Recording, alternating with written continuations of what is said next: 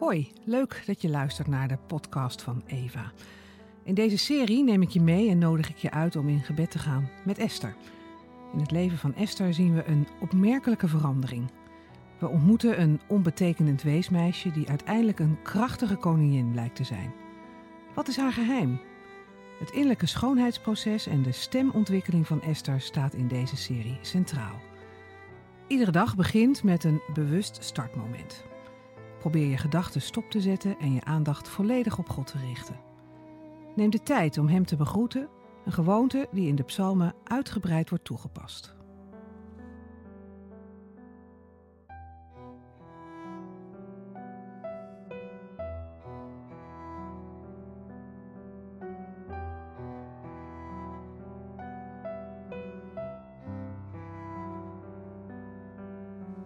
Dag 7.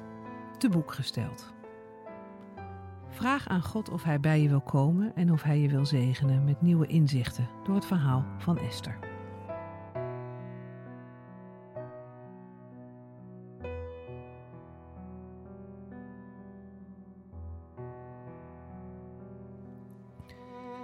De dertiende dag van de twaalfde maand, de maand Adar, brak aan. De dag waarop het bevel en de wet van de koning zouden worden uitgevoerd. De dag waarop de vijanden van de Joden hun in hun macht hoopten te krijgen. Maar het omgekeerde gebeurde. Het waren juist de Joden die hun belagers in hun macht kregen. Die dag sloten de Joden zich in alle steden aaneen, in alle provincies van koning Ahasveros rijk, om hen die op hun ondergang uit waren om te brengen. Niemand hield stand tegen de Joden, want angst voor hen had zich van alle volken meester gemaakt.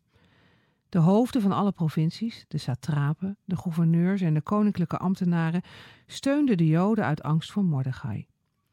Mordechai had immers een hoge positie in het paleis en zijn faam verbreidde zich over alle provincies. Hij werd hoe langer hoe machtiger. De Joden sloegen met het zwaard op al hun vijanden in en zaaiden dood en verderf. Ze deden met hun belagers wat ze wilden.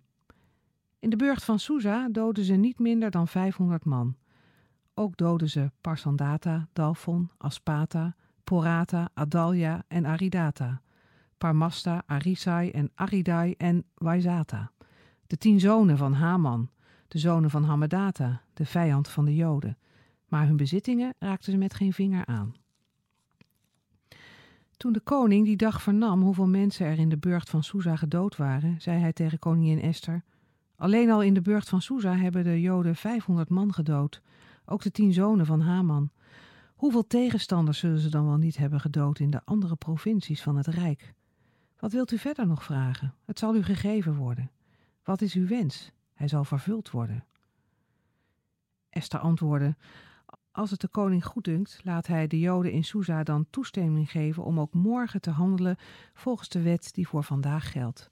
En laat hij hun toestaan om de lijken van Hamans tien zonen aan een paal te hangen koning gaf bevel dat het zo zou gebeuren.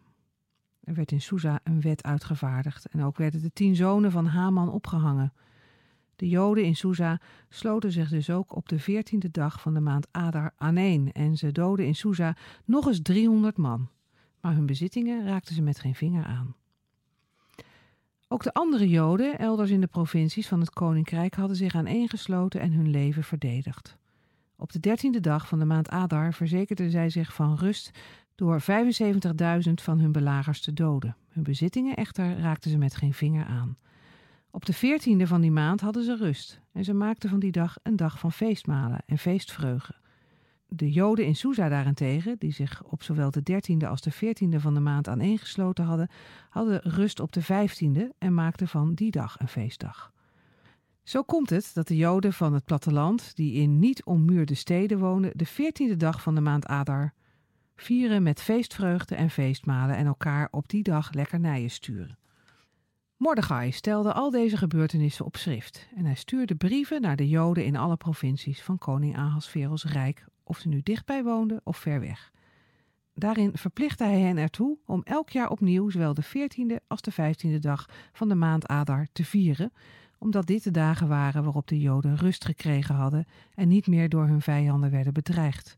En omdat dit de maand was waarin droefheid was veranderd in vreugde en waarin rouw was veranderd in feest. Ze moesten er dagen van feestmalen en feestvreugde van maken. Dagen waarop ze elkaar lekkernijen stuurden en geschenken gaven aan de armen. De Joden gaven gevolg aan wat Mordechai hun schreef en maakten zo een vast gebruik van iets waarmee ze zelf al een begin hadden gemaakt. Want zo was het gegaan. Haman, de zoon van Hammedata, een nakomeling van Agag en de vijand van alle Joden, had een plan beraamd om de Joden uit te roeien. Hij had het poer, dat wil zeggen het lot, laten werpen om paniek onder hen te zaaien en hen te kunnen uitroeien. Maar nadat Esther zich tot de koning had gewend, gaf deze niet alleen toestemming om een brief te schrijven, maar besloot hij ook dat het onheil dat Haman met zijn verderfelijke plan tegen de Joden had beraamd, op diens eigen hoofd zou neerkomen. Hij en zijn zonen werden aan de paal gehangen. Het is naar het woord poer dat deze dagen Purim worden genoemd. Daarom, vanwege de inhoud van het schrijven van Mordechai en vanwege alles wat ze hadden meegemaakt en wat hun was overkomen, namen de Joden de verplichting op zich om deze beide dagen nooit ongemerkt voorbij te laten gaan, maar ze elk jaar te vieren op de voorgeschreven wijze en de vastgestelde tijd. Ze wilden dit tot een vast gebruik maken voor zichzelf en voor hun nakomelingen en voor alle die zich bij hen zouden aansluiten. De herinnering aan deze dagen moest levend gehouden worden. Ze moesten worden gevierd door elke generatie en door elke familie, in iedere provincie en in iedere stad. Nooit mocht de viering van deze Purimdagen bij de Joden in onbruik raken, en ook bij hun nakomelingen mochten ze niet in vergetelheid raken. Koningin Esther, de dochter van Abigail, stelde samen met de Jood Mordechai een tweede schrijven op om Purim nadrukkelijk verplicht te stellen. Er werden brieven gestuurd naar alle Joden in alle 127 provincies van Ahasveros koninkrijk, met betuigingen van vriendschap en trouw. Daarin werd de viering van Purim op de vastgestelde tijd verplicht gesteld. Ze moesten zich houden aan wat de Jood Mordechai hun had opgelegd. Ook koningin Esther legde hun dit nu op. En de verplichtingen nakomen die zij voor zichzelf en voor hun nakomelingen waren aangegaan wat betreft vasten en weeklagen. Esther's bevelschrift bevatte bindende voorschriften voor de Purimdagen en de inhoud daarvan werd te boek gesteld. Koning Ahasveros legde zowel het vasteland als de eilanden voor de kust belasting op. Al zijn machtige daden en krijgsverrichtingen zijn opgetekend in de kronieken van de koningen van Medië en Perzië, evenals alle bijzonderheden over de hoge positie die hij Mordechai had gegeven. Mordechai, de Jood, volgde in rang immers onmiddellijk op koning Ahasveros. Hij stond bij de Joden in aanzien en was bij hen allen geliefd, want hij streefde het geluk van zijn volk na en was een pleitbezorger voor het welzijn van allen die tot dit volk behoorden. Esther's bevelschrift bevatte bindende voorschriften voor de Purimdagen en de inhoud daarvan werd te boek gesteld. Een bijzondere verandering heeft Esther ondergaan van stemloos naar groots gezag en invloed. Esther is door de eeuwen heen als een voorbeeld gebruikt voor haar volk. Zou jij van grote betekenis willen zijn voor anderen? Heb je God wel eens gevraagd of hij je op die manier wil zegenen? Welke betekenis zou je willen hebben en welke rol mag God hierin spelen? Wees vijf minuten stil en breng je gedachten bij God. Schrijf ze op of teken ze uit.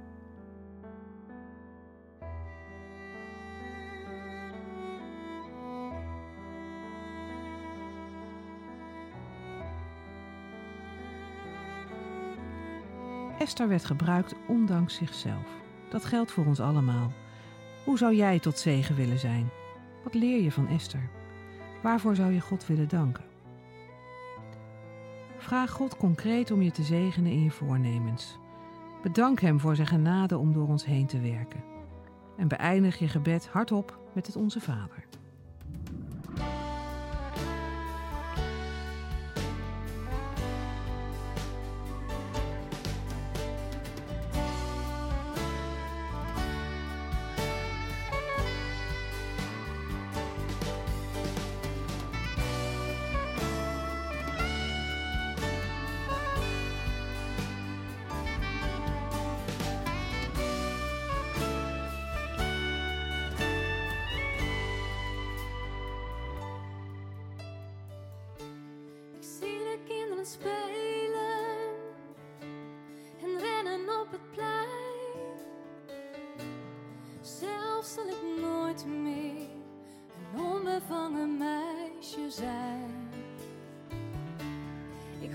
kinderen lachen. Het kietelt in mijn oor. Ik voel de pijn van het gemis als ik hun stemmen hoor. Als een koninklijke vogel, gevangen in een koor, zal ik ooit nog kunnen.